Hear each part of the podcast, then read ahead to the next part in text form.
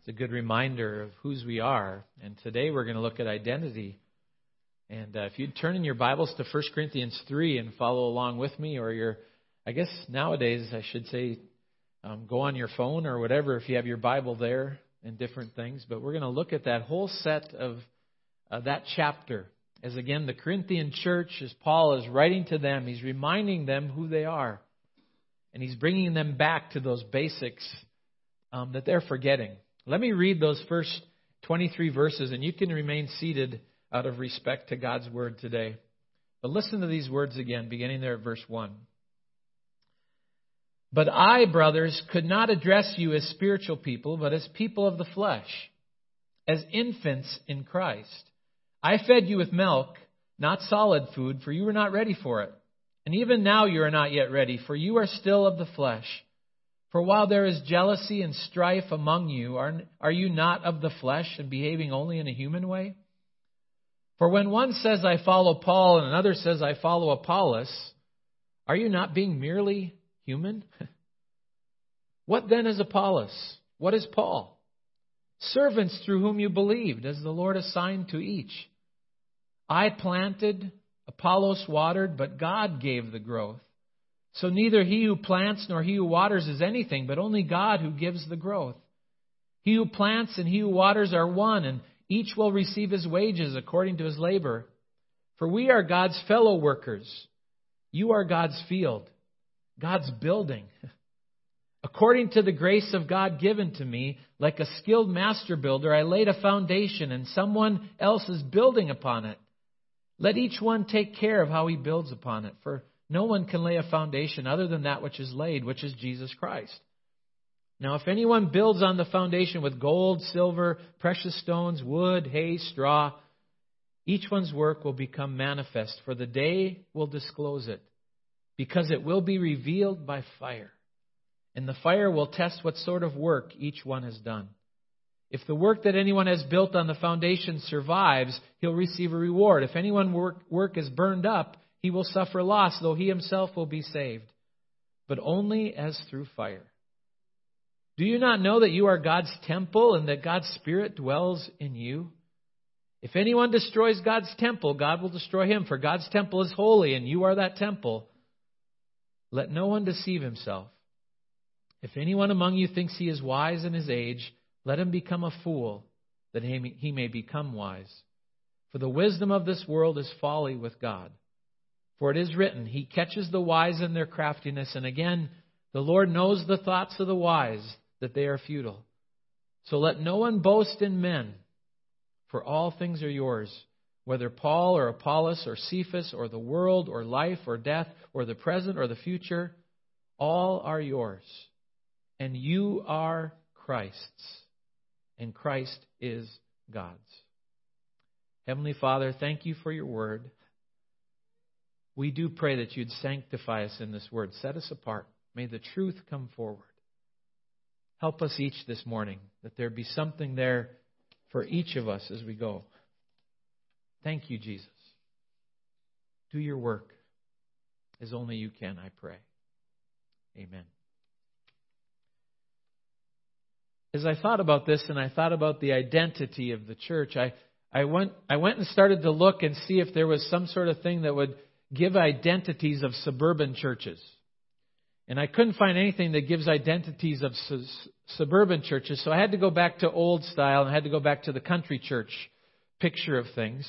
This is a picture of one of the churches where I came from, and both of them were out in the country. But there's a there's an old fun saying that you might be a country church if the call to worship goes like this. Y'all come on in. type of thing. Or the preacher says, uh, I'd like to ask Bubba to pray for the offering, and five people stand up. Um, the opening day of deer hunting season is recognized as an official church holiday. And I'll be honest with you, the other church I served, there was a time there was only three ladies and me in church. That was the first day of deer hunting. as you go along. But you get an idea where we can get an identity with some of those fun things along those way. This is another one. The biggest question that people have when Jesus fed the 5,000 is whether the two fish were northerns or walleyes. Gives you an idea. I'm guessing we could find something along an identity for a for a suburban church along those lines. But I do want to give you some statistics today, and statistics can change over time and different things. But these statistics are for mainline churches, and I looked up some of the adaptations and putting some of the some of the numbers go with different things. But look at this: 50% of people in mainline churches are not certain of their salvation. 60% seldom attend church. 70% give less than 1% of their income to church. 80% have no ministry within the church. 80% don't attend a Sunday school or a small group. And 90% have never been trained or disciplined, or discipled, sorry. And I, I checked some other numbers, whether it, some, some people within churches, they were asked this question, mainline churches now. How do you determine right or wrong? And 67% of them said you determine right or wrong on the situation, not upon the Word of God.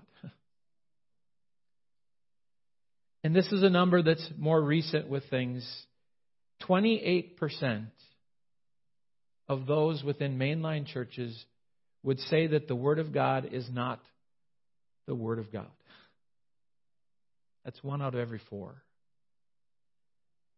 Now, we look at those numbers and I, I, we can see the confusion that's out there. And we can understand how, with this early church in Corinth, they got caught up with a lot of different things as well.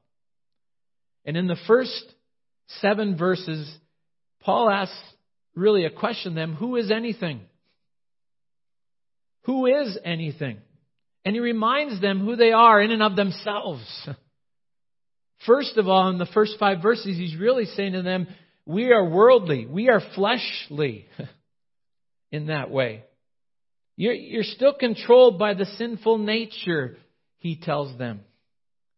And he tells them that in that worldliness, that, that they're building themselves on their own pride and on their own willingness and their own selfishness in the disguises that, that they're making up for themselves.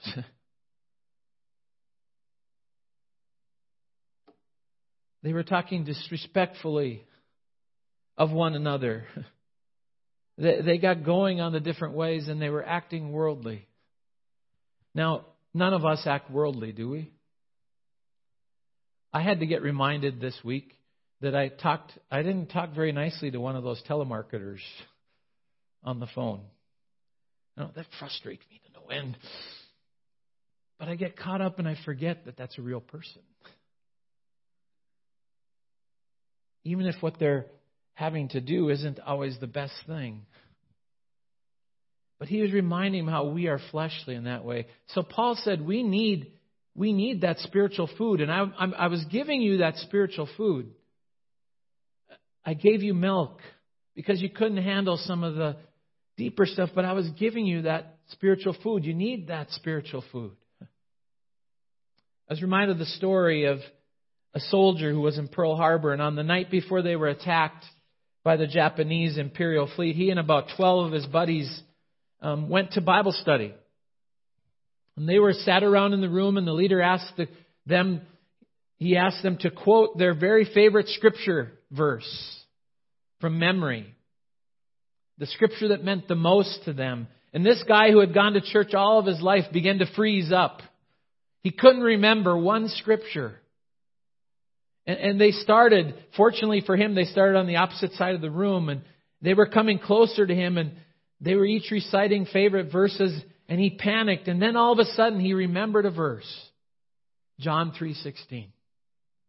For God so loved the world that he gave his one and only son. And he's like, "Yes." And the guy right before him quoted John 3:16. So he felt terrible because when it came to him, he said, I'm sorry, I just don't know any verses. We went home that evening spiritually whipped. He thought, here I am, here I am. I've grown up all my life in the church and I can't even remember a scripture verse. I'm still a baby, he said. Little did he know what the next day would bring when the sirens went off. And he would go to his battle station. He said, I looked overhead and there was all the smoke over the harbor and all the Japanese planes. And he, he continued on. He said, I grabbed my gun, but all we had in my gun was fake ammunition.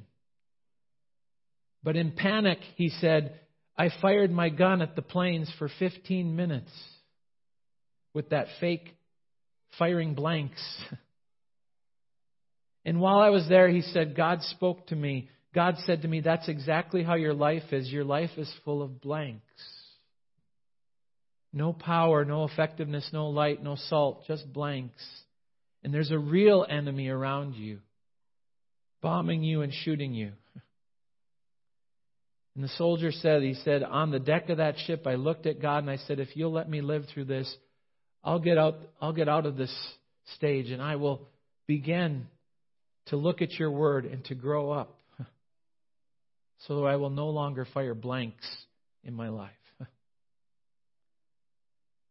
Paul reminded them they needed that spiritual food.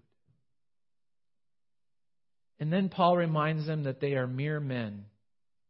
They are mere human beings. They are people. And as people, we have things that we have to work through. As people, we need the Lord. There was during a service at an old synagogue in Eastern Europe when the Shema prayer was said, half of the congregation would stand up for it and half of it would stay seated. And uh, one, the half that was seated started yelling at those that were standing, and the half that were standing started to yell back at those that were seated that they were doing it wrong. And the rabbi of the synagogue didn't know what to do. And later on, he went to one of the elderly men in the congregation, 98 years old. And he asked them, and he was one of the original founders, he asked them, what, what's, what is our, what are we supposed to do when the Shema is said? Are we supposed to stand up or are we supposed to sit down? What's the tradition? And, he said, is our, is our tradition to stand up? And the old man said, no. He said, Is the tradition to sit down? And the old man said, No. and then the rabbi said to the old man, He said, Well, help me. The congregants are fighting all the time, yelling at each other about what they should do, sit or stand. And the old man interrupted and said, That's our tradition. That's a sad commentary, isn't it, sometimes? God wants us to grow in Him, but we are mere men. We forget about that aspect of things. We can easily become very partisan in the things that go on because we forget that we are of Christ. It's not that we are of Paul or we are of Apollos or we are of Peter, but we are of Christ. And those men gave things that would follow in the right direction. If you go down to verse 6, you see it said very clearly who makes things grow within the church, who makes things grow within our hearts. It's not other people, they can be used by God. But God makes it grow. God is the one who can do those things. We can get so caught up, and even as pastors, we can get caught up in ourselves and wonder if people are listening or wonder if I'm doing the right things or all those different things that way. I'm reminded of the vicar who was retiring after 25 years in his parish. And as he came to clear out his bedroom, he found a small bowl under the bed with five eggs and a thousand dollars in it. And he called his wife and he said, he said, what's, what's this, what's this basket with five eggs in it and a thousand dollars. And she said, she said, Oh, I need to confess that every time you preach a bad sermon, I put an egg in the basket. Now he became pretty prideful at that moment. I mean, 25 years, only five eggs in the basket. So he asked about the thousand dollars that were in there, and she said, Well, every time I get a dozen, I sell them.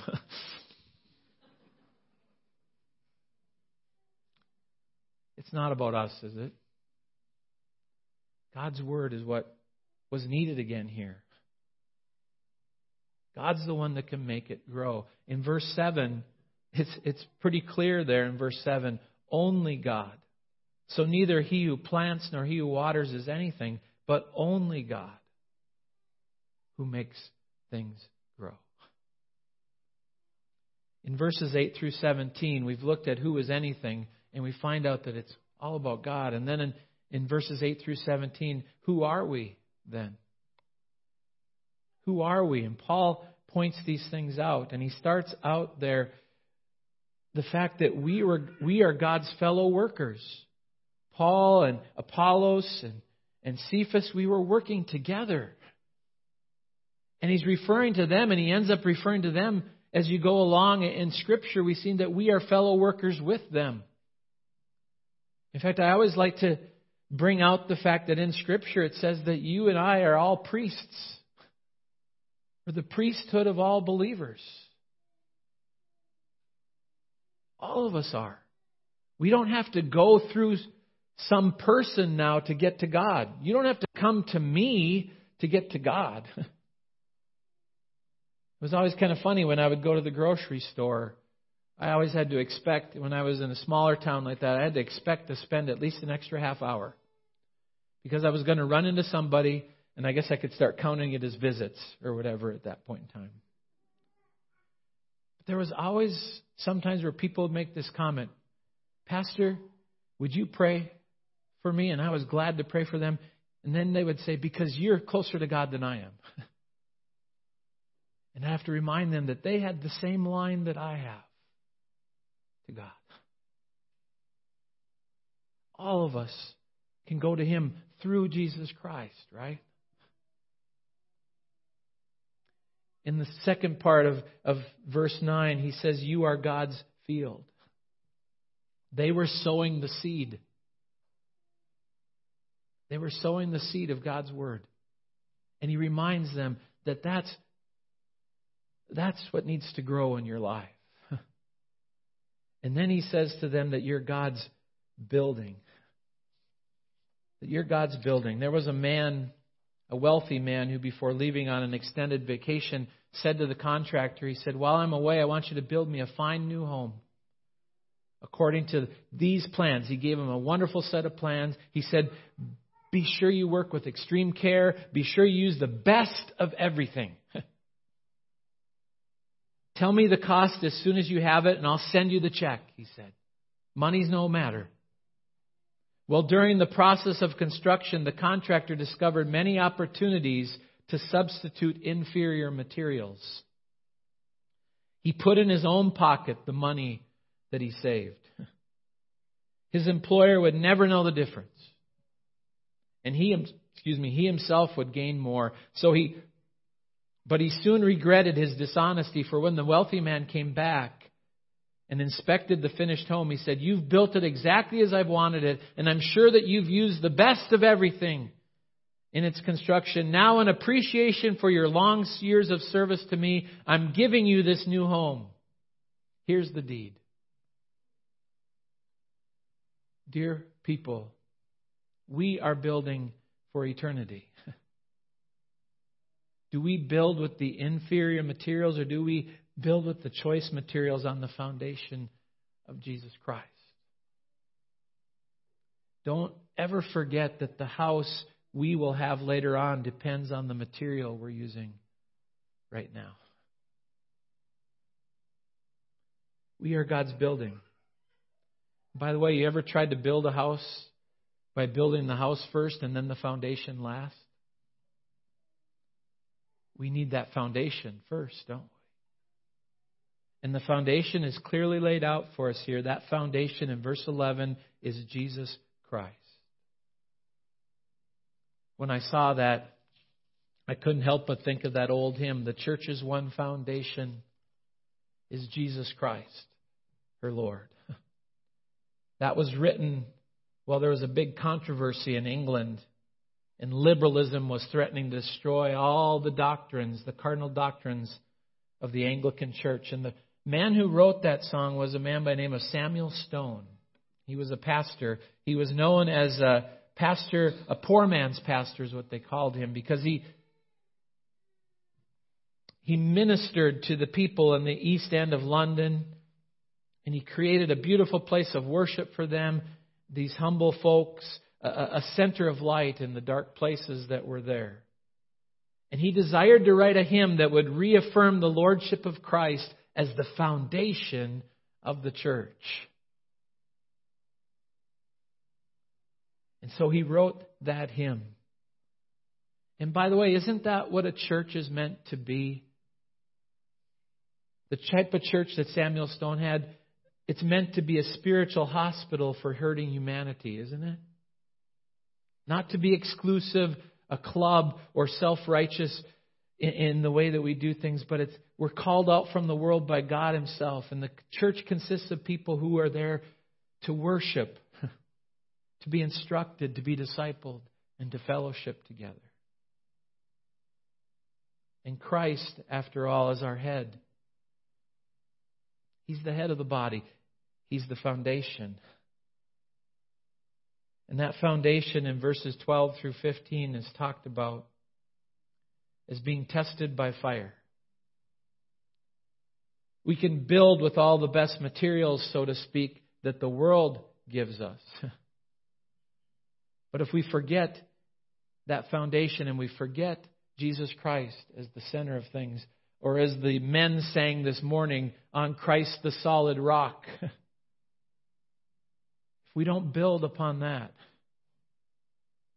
we begin to see what happens in those ways. Um, in 1 Corinthians 3:11 it says for no one can lay any foundation other than the one that is already laid and that is Jesus Christ. In Acts chapter 4 we read the verses at the beginning today where Paul or sorry where uh, Peter and John are at the temple and the man wants alms he wants money and Peter and John say Peter says to him it's by the name of Jesus Christ of Nazareth whom you crucified but whom God raised from the dead that this man stands before you healed They healed the man, but they did it in the name of Jesus Christ. It wasn't about them. And in verse 11, he says, Jesus is the stone you builders rejected, but he's become the cornerstone. Salvation is found in no one else, for there's no other name under heaven given to mankind by which we may be saved. And in Matthew 16, 13 through 17, which, or 13 through 18, which was read today by, by Luke. When Jesus asked his disciples, Who do people say that I am? Because everybody was saying different things. And Peter says those words. He says, You are the Christ. You are the Son of God. And Jesus says, Peter, on this rock I will build my church. By the way, that rock wasn't Peter exactly. It was his confession. It was on Jesus Christ that that church would be built. And it's why we stand here today. It will be tested by fire. It will come towards us, and that testing will take place. In 1 Corinthians 3, as we read here, those words, no one can lay that foundation other than the one that is there, namely in the name of Jesus Christ. If anyone builds on a foundation with gold and silver, precious stones, wood, hay, or straw, the work of each will come to light, for the day will disclose it. It will be revealed with fire, and the fire itself will test the quality of each one's work. And if the work stands, that's someone built upon the foundation, that person will receive a wage. But if someone's work is burned up, that one will suffer loss and the person will be saved, but only as through fire. Who are we? We are God's fellow workers. We are God's field. We are God's building. And in verses 16 through 17, it says that we are the temple of the Holy Spirit. That's who is living within you today if you're trusting in Jesus Christ as your Savior. God Himself. The last verses, verses 18 through 23, bring us to the truth. And he reminds them that you are of Christ. You are Christ's, dear Corinthians. You are Christ's, dear people. You and me here today. He starts out by talking about if you want to really be wise, don't follow the world's wisdom. You might have to be a fool in the eyes of the world to be wise. And we talked about wisdom last week quite a bit. We need that wisdom in Christ. If you think you're wise by the world's standards, you need to become a fool to be truly wise. to be genuine. To be genuine. Are we a genuine church? Are we genuine in our Christianity? Are we genuine in Christ? There was a, a dog food company, and their latest product wasn't selling very well. So the president called a board meeting to discuss why. And the advertisement department said the ads were great. They're going full speed ahead. The research and development team said the product was designed to sell with the latest of technology. And the president of the company, though, he wanted to know why then the dog food was not selling if everything was so great. And one manager timidly stood up and he said, It's those stupid dogs, sir. Sir, they won't touch the stuff.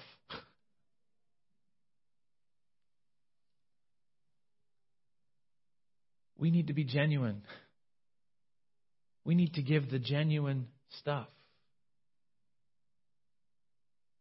And God's word then can do its work. And in verses 21 through 23, he reminds them that all things are yours. So then, no more boasting about human leaders. All things are yours, whether Paul or Apollos or Cephas or the world or life or death or the present or the future. All these are yours. And you are of Christ. And Christ is of God. What did Christ do for us? Christ went to the cross. Came to this world and he lived that perfect, holy life. He provided the way that we couldn't do. And that's really what God has Paul bringing them to again. You are of Christ. Remember what Christ did. Trust in Him and in Him alone. I think you've caught that almost every song we've sang today has used that phrase. In Christ alone. May we respond to that not by going, oh, yeah, again, I guess we have to do this. but may we respond in such a way and say, Lord, I love you because you love me. You know what the greatest song ever written was, don't you? Well, we might differ on some things, but Jesus loves me.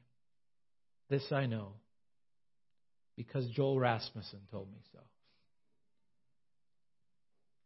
Joel, you've told me that before, and it's good. But you got it from the Word of God, didn't you? And that's where it tells us. It's there for you and me. No matter who we are, He can bring that new life. and it's the new life that can be brought not only to each of us individual, but then as we go forward as a church as well. Only in Christ. Lord, thank you for your word. And Lord, thank you that it's you that we rely upon. Do that work in our lives and remind us that we're mere people. But then remind us that in you we have life. And only in you. I pray these things in your name, Jesus. And again, do the work. Holy Spirit, use these things. Draw us again unto yourself, I pray.